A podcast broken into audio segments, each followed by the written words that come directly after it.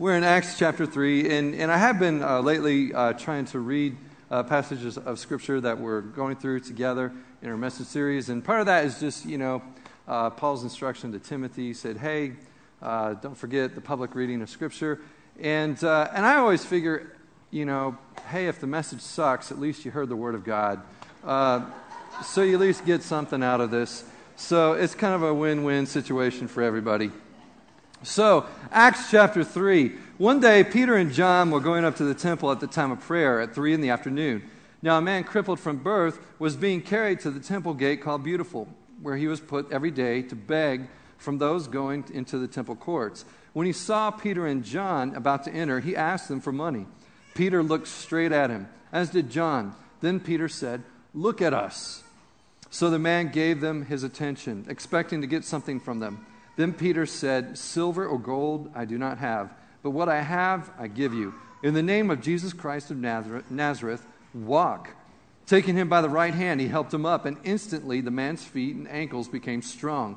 He jumped to his feet and began to walk. Then he went with them into the temple courts, walking and jumping and praising God. When all the people saw him walking and praising God, they recognized him as the same man who used to sit begging at the temple gate called Beautiful, and they were filled with wonder and amazement at what had happened to him. When the beggar held on to Pe- while the beggar held on to Peter and John, all the people were astonished and came running to them in the place called Solomon's colonnade.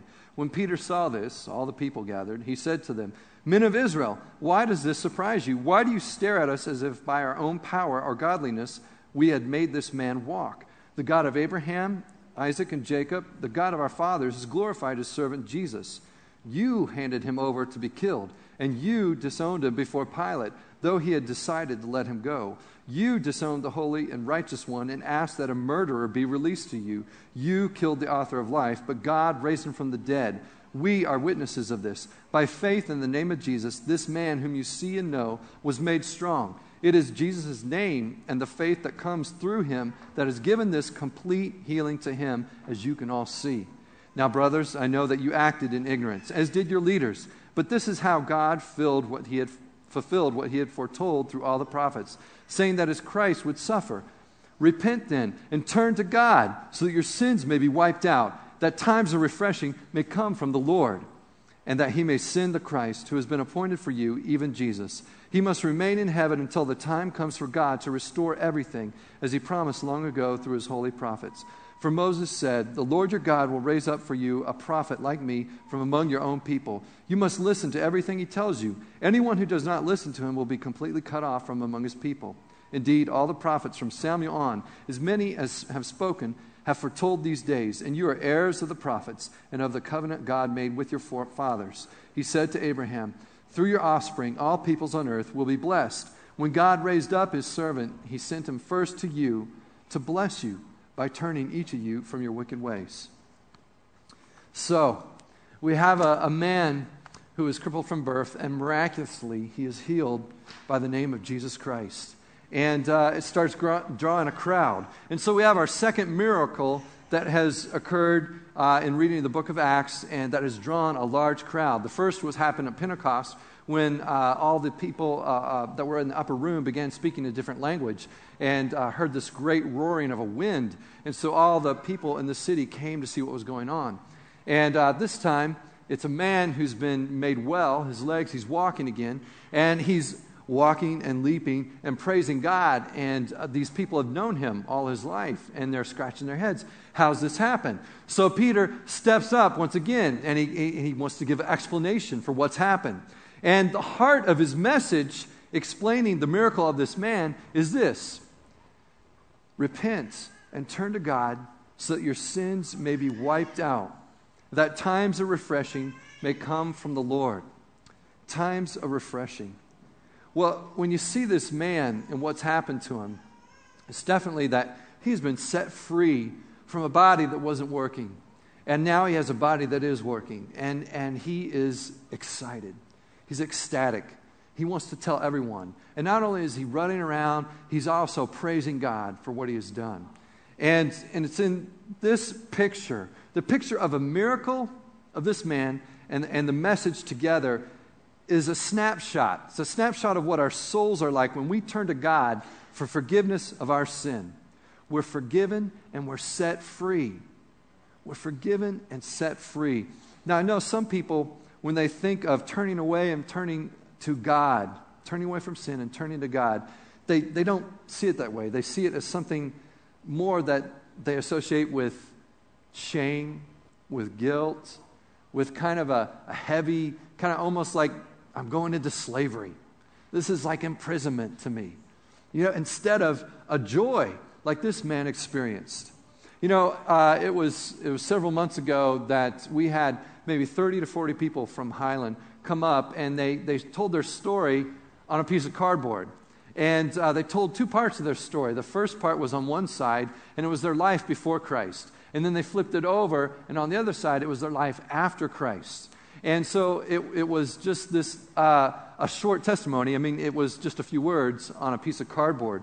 But on the first side of that, what's my life before Christ, there were words like, uh, like um, immoral, greedy, suicidal, bitter, unbelieving. And then when they flipped it over, showing the side of my life after Christ, there were words like clean, uh, generous, alive, joyful, faithful. And this was the testimony, testimony of Christ in these people's lives. Now, I, know sometimes that people might get scared of public speaking, and so they might appear a little nervous or everything, but these people wanted to do this. They wanted to tell their story, what Christ had done in their lives. Now, we had a lot of comments about that Sunday. A lot of people uh, either emailing or talking to folks. And there were a lot of people that just said, wow, God is awesome. He really does set people free, He really does wipe out our sins. And then, and, and to them, it was kind of like this, this fragrance of life, you know, the smell of grace, you know, and they were like, yeah, I've tasted that too, and it is good. Then there were some others, a few people that said, you know, what I saw there, I, I would love to taste more of that. I would love to experience that kind of grace that, that melts you and, and sets you free. And then there were a few people that said something like this I can't believe the leaders of that church made those people get up there and confess all their messes in front of everybody. That's horrible. That's, that's terrible and it's, and it's terrifying. And you know what? Those people just didn't quite get it. You know, the testimony of Christ that they saw was like a fragrance of death to them. It was the smell of slavery and imprisonment, maybe that they recognized. They thought turning to God meant, I'm going to be enslaved. It means guilt, it means shame. That's the impression that they had in their minds and what they got, and they just didn't get it. They didn't understand that when we turn to God, that there's freedom, that there's times of refreshment, that there's forgiveness. You know, a person belonging to Christ, looking back on their past that may not be so pretty, when they look back on their past, they don't see shame and guilt anymore. All they see is grace. And it's something that causes them to rejoice and to be glad. And, and they're not afraid to talk about that or bring that out in front of people because it's covered by grace and it's a testimony to Jesus Christ, what he's done in their life. You know, it's like someone who's just been set free from a crippled body. You know, this is one of the, those contrasts of, of the, between the characteristics of a community on earth and a community that's centered around Jesus Christ. There is forgiveness, there's grace that covers everything. There's a lot of people in this world that need to experience that kind of community where there's grace and there's forgiveness for one another. You know, I, mentioned that there's people that have this kind of different view of, of sin, forgiveness, and grace, and it's, it's almost kind of backwards. They feel like that to turn from sin and to turn to God is like going into slavery and imprisonment. And, and maybe, in a sense, that is what the world is really like, but not what the new community in Christ is like. You know, the, here's what the Bible describes about our world it says the world is a prisoner of sin. The world is a prisoner of sin, and every person is a slave to whatever has mastery over him or her, whether that be a, a person or thing or addiction. And that, like a crippled man from birth, we are born into these bodies captive to sin. But for those who turn to God, all that can change. All that can change. With the Lord, there is forgiveness. Whoever believes in Jesus the Son receives forgiveness of sins through his name. It is through the blood of Jesus, which is unlike any other person's blood, is unique, that we have forgiveness and redemption. And if we simply turn to God and confess our sins, he is faithful and just, and he'll forgive us and purify us from all unrighteousness. It's his promise to us. You know what? But something else happens besides forgiveness, besides being washed clean of shame and guilt. You know what else happens? You know, the scriptures say that Jesus comes to set the captive free. We are set free from sin. We're not, we're not imprisoned by it any longer. When we recognize the truth of Jesus' words and we follow them, you know what Jesus says happens? The truth will set you free. Freedom. You know, in fact, the ancient scriptures tell us it is for freedom that Christ set us free. It's his whole motive behind it. He wants us to experience that freedom. You know what? And that is another one of the major characteristics of the new community in Christ. Where the Spirit of the Lord is, there is freedom. If you haven't tasted of that, man, you need it. And it's so good. And I hope you get, you get a chance to experience that with a group of people who have tasted of that forgiveness and that freedom. Now, I know sometimes when we talk about what the Bible says about the description of the world, sin, being sla- enslaved by it, being uh, imprisoned by it, that, you know, sometimes we, there's some of us that may kind of go, really? Uh, when have I ever been enslaved by anything? When has anything had mastery over me? Or, you know, sinner. Yeah, that's such a harsh word. What, what is that? I'm not sure I like that name. I'm being called that. Well, it may be, it may be that, you know, you're kind of in complete control of your life. Maybe that, that you maybe think of yourself as a decent person. And maybe that's why this all sounds like nonsense. Because you are in utter control of your life and you are thinking of yourself as a decent person. But you know, if God is working today with His unchained word and by His Spirit, He's going to work to set you free from that utter control and from your decentness to show you that you're not so in control and that you're not so decent. You know, the truth is, is sometimes when we're asked that question, well, you know, we, we kind of think, well, how bad am I? How bad am I? And maybe that's kind of a bad question because, you know, when you ask that type of question, you start, it's a comparison setup, you know? How bad am I? And, and really, the only person that we should compare ourselves to is Jesus Christ. Ain't that the truth? Yeah. But it seems like whenever that question is either posed in our mind by our own little voice in our head or by others, we, we want to we wanna pick and find the most wicked person on earth that we know and compare ourselves to them. How bad am I? Well, I'm not as bad as them. Or, or we want to pick out uh, Hitler. Yeah, I, well, I'm not as bad as Hitler. Yeah. You know, why, why is it when we're, when we're thinking of that question, we don't pick out Mother Teresa? You know? There's something in our mind that just wants to avoid that because we know. We know that maybe we aren't so decent. You know, forgiven. Forgiven of what, some of us might say? What have I done wrong? I haven't really hurt anybody, I haven't killed anybody, blah, blah, blah. Well, it's interesting, this crowd that gathered when Peter was explaining this miracle, uh, Peter says to this crowd, he says, You're responsible for the death of Jesus. You put him to death. You, you recognize how many times he, he said this, and he, he kept throwing this in their face. And, I, and I'm kind of going, What? what? What is this? I mean, you know, these people, yeah, maybe they're, they were the onlookers when Jesus was being led away to execution. Yeah, maybe they were there, but they weren't the government. They weren't the governor Pilate. They weren't the soldiers that were actually nailing him down to the cross. I mean, they weren't the Jewish leaders who are making arrangements and bringing false accusations against Jesus. But yet, Jesus, but yet, Peter goes ahead and he lumps this audience in as the murderers of Christ.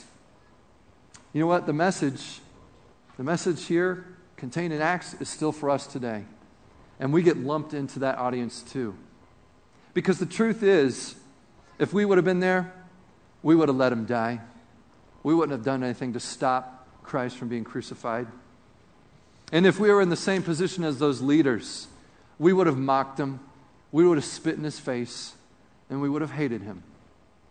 We would have killed him.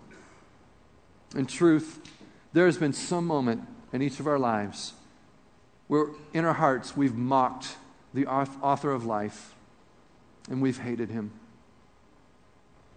And the message that Peter gives to the audience that day and to the audience here today, he says, Repent and turn to God for the forgiveness of your sins, and so that times of refreshment might come to you.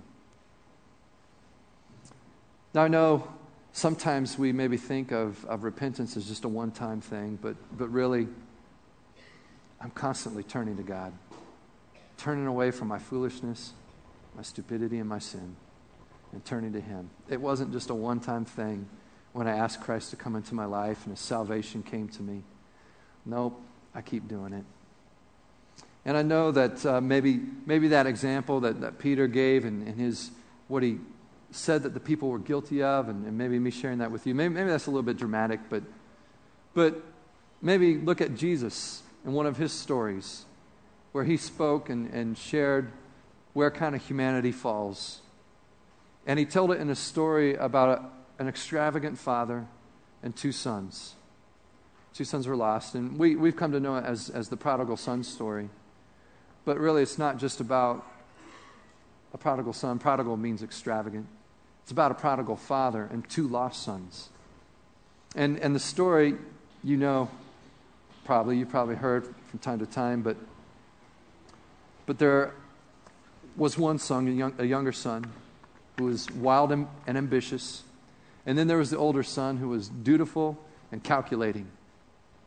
And the younger son did the unthinkable thing he asked his dad for his inheritance before he was dead. He said, I want it now. And then the father does the unthinkable thing. He actually gives it to him and he lets him go. And I don't know, maybe some of you have, have dealt with a son or a daughter who's gone through a rebellious period in their time and you've went through the pain of having to let them go and just because there was nothing else to do as a parent. Well, I kind of wonder about this father and what he was going through at the time. But, uh, you know, the, the older son usually got the bulk of the inheritance. The younger son would just get a third or a fourth of the inheritance. So uh, the estate is divided, cashes it. Younger son goes off to a far off country, spends it in wild living, ends up penniless. The country he's in happens to go through a, a recession, depression, and uh, he's without anything. He hires himself out to work for a, a pig farmer which is the worst thing for a, a young Jewish guy uh, when you don't eat pork. Um, it's the worst thing you could do. You are in the pits. Uh, so, you know, Jesus puts this guy in the depths of the depths. And it's here in this moment that this young man, he turns his heart back towards home. And he begins thinking of his father, and he realizes that his father is good and that he needs his father. And he starts writing this speech in his head that he's going to tell his father as he's marching his way back home leaving this foreign country, going back to his homeland. And he's, he's saying to himself, I'll, I'll tell him I was wrong. I sinned against him. I sinned against God. And I'll ask to come back not as a son, but as a servant. Now, I could have asked to come back as a slave, you know, slaves, but slaves aren't paid. And so obviously the son has in his mind, I'll come back as a servant, I'll work, and I'm going to make restitution. I'm going to pay back my father for what I lost of his estate. And so he has this plan that he's working in his head. And really, what it is, it's his own punishment that he's working out in his brain and his mind. And, and the scripture says this, and Jesus, as he's telling the story, says that while the son was still a long way off on the horizon, the Father saw him. How did the Father see him? Was he out every evening scanning the horizon, waiting for his son, looking for him? I don't know. But on this particular moment in this story, he sees him in the distance. And uh, different from our Godspell play, where we, the son ran to the Father, the scriptures and what Jesus actually tells us is that the Father ran to the Son. A very extravagant thing for an older, dignified gentleman. He hiked up his robe and he began running down the country lane and heading for his son, and he swept him up in his arms and he held him and he kissed him. And then the son was, No, no, no, no, no, Dad. Dad, no. And he starts going into his speech that he's rehearsed, his self punishment that he's going to put on himself. And the father says, Stop that nonsense talk. Okay, that's the SIV, Shannon's International Version translation. But, but basically it says, Enough of that. Bring out my robe, bring out my ring, and put it on his finger, which basically was saying, I'm restoring you as a son. You're not a servant, you're not a slave, you're coming back. And I welcome you back alive as my son. And so, uh, and then he does even a more extravagant thing. Not only does he restore his son back to his place, but he throws a party. And there's music and dancing. And while the music and dancing is going on, the older son is out in the fields working. And he's on his way back and he hears the music and dancing, calls a servant and say, What's going on? And, and obviously, you know, the, the dutiful son, uh, you know, but he's been pretty happy with the situation. Everything that he, he, he, works and puts his hand to on his father's land is going to be his. I mean, because the state's already been, been divided. And so he, he's, he's pretty content, pretty happy. The truth is, is that uh, the duty of, of an elder son in a family is to keep the family together. And if he is really a good older brother, he would have gone after his younger brother to keep the family together. That would have been his role. But he didn't. He didn't in this story. And in this story, he hears the news of his brother's return and he gets mad. He gets really mad. And I think the shock of the news is two things. One, he realizes that his, his brother has been restored as a son. The estate's going to be divided again. And then the second thing is that there's a party being thrown. He's not being punished. He's, he's done the most stupid thing that a kid could do, and, his, and he comes back, and his father restores him, and he throws him a party. And he's mad. And so he stays outside. He's not going to go into the feast, he's not going to go in there. And so the father does another extravagant thing. In a Middle Eastern culture where uh, being a host is really a big deal, he leaves the party and he leaves his guests to go out to his son, which is also kind of an undignified thing for him to go to his son instead of the son going to him. So as he goes out, he goes and he pleads with this son. Pleads with him to come back. Should have been the other way around. Son pleading to his father. But in this case, this is the story that Jesus is telling. And it's a picture. It's a picture. And the first words that the son says to the father, he doesn't even address him as father. He just says this Look, you, all these years I've been slaving for you. And you don't have to go any further with his words. Right then and there, you know the attitude of his heart. You know the, the, the prison that his mind has been in. Does he really think that he's been slaving on his father's property? Does he really see himself imprisoned that way to his father? Does he not see any kind of relationship with his dad? That there is any part of joy of being with him and near him? Doesn't seem like it and so, despite the father's pleading, the son stays outside, and the story ends with the feast and the party going on. And this is a picture, the, the feast is a picture of heaven. And the younger son, who turns away from his sin and turns back to God, enters into the feast of heaven. And the dutiful, calculating son, the good guy, doesn't enter stays outside.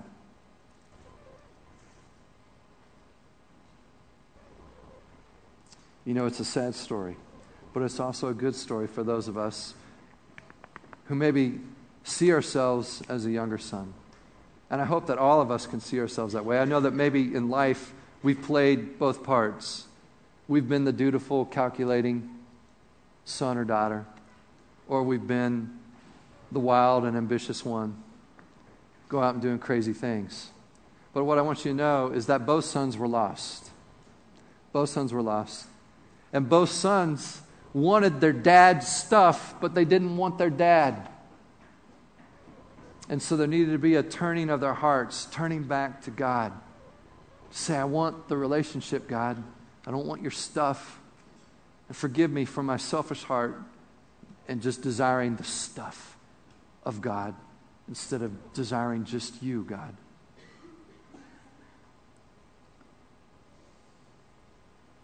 Well, Nate, guys, I need you to come on up here. It's time to wrap things up.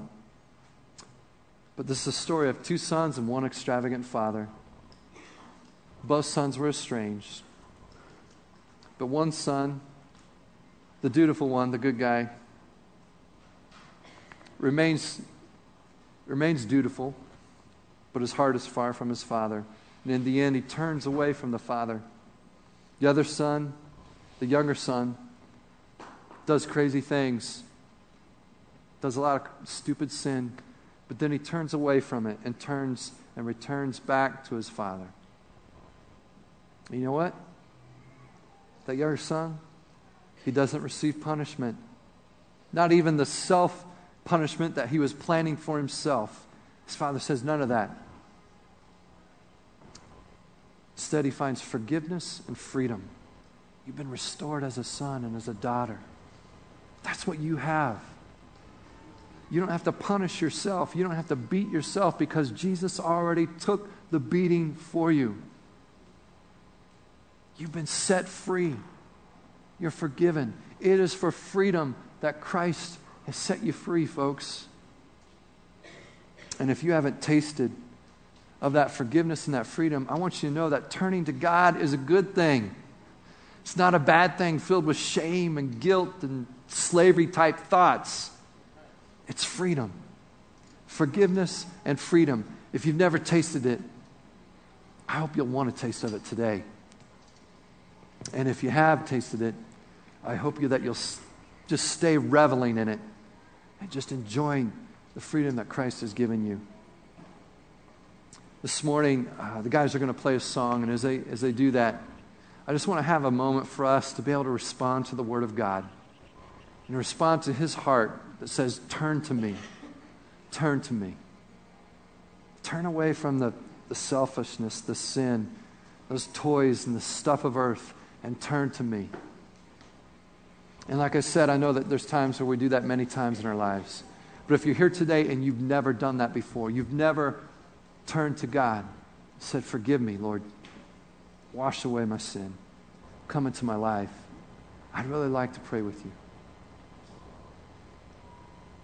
And so I, am going to stand right over here. And, and this is one of those moments where we, we just don't do something in our heart and mind, but we actually show it with our bodies. We're going to say, Yes, I'm going to take a stand. I'm going to do this. And so I want to invite you just to come up here and stand with me over on this side. And if you're someone here and you're just saying, you know what, I just need to say to God again, Lord, forgive me. I just need to repent. I need to turn to you. And you just need some time between you and God, no interruptions that's great. You can, you can come over here and do that, and nobody will pray with you, nobody will interrupt you. Just be you and God as the worship music continues. All right?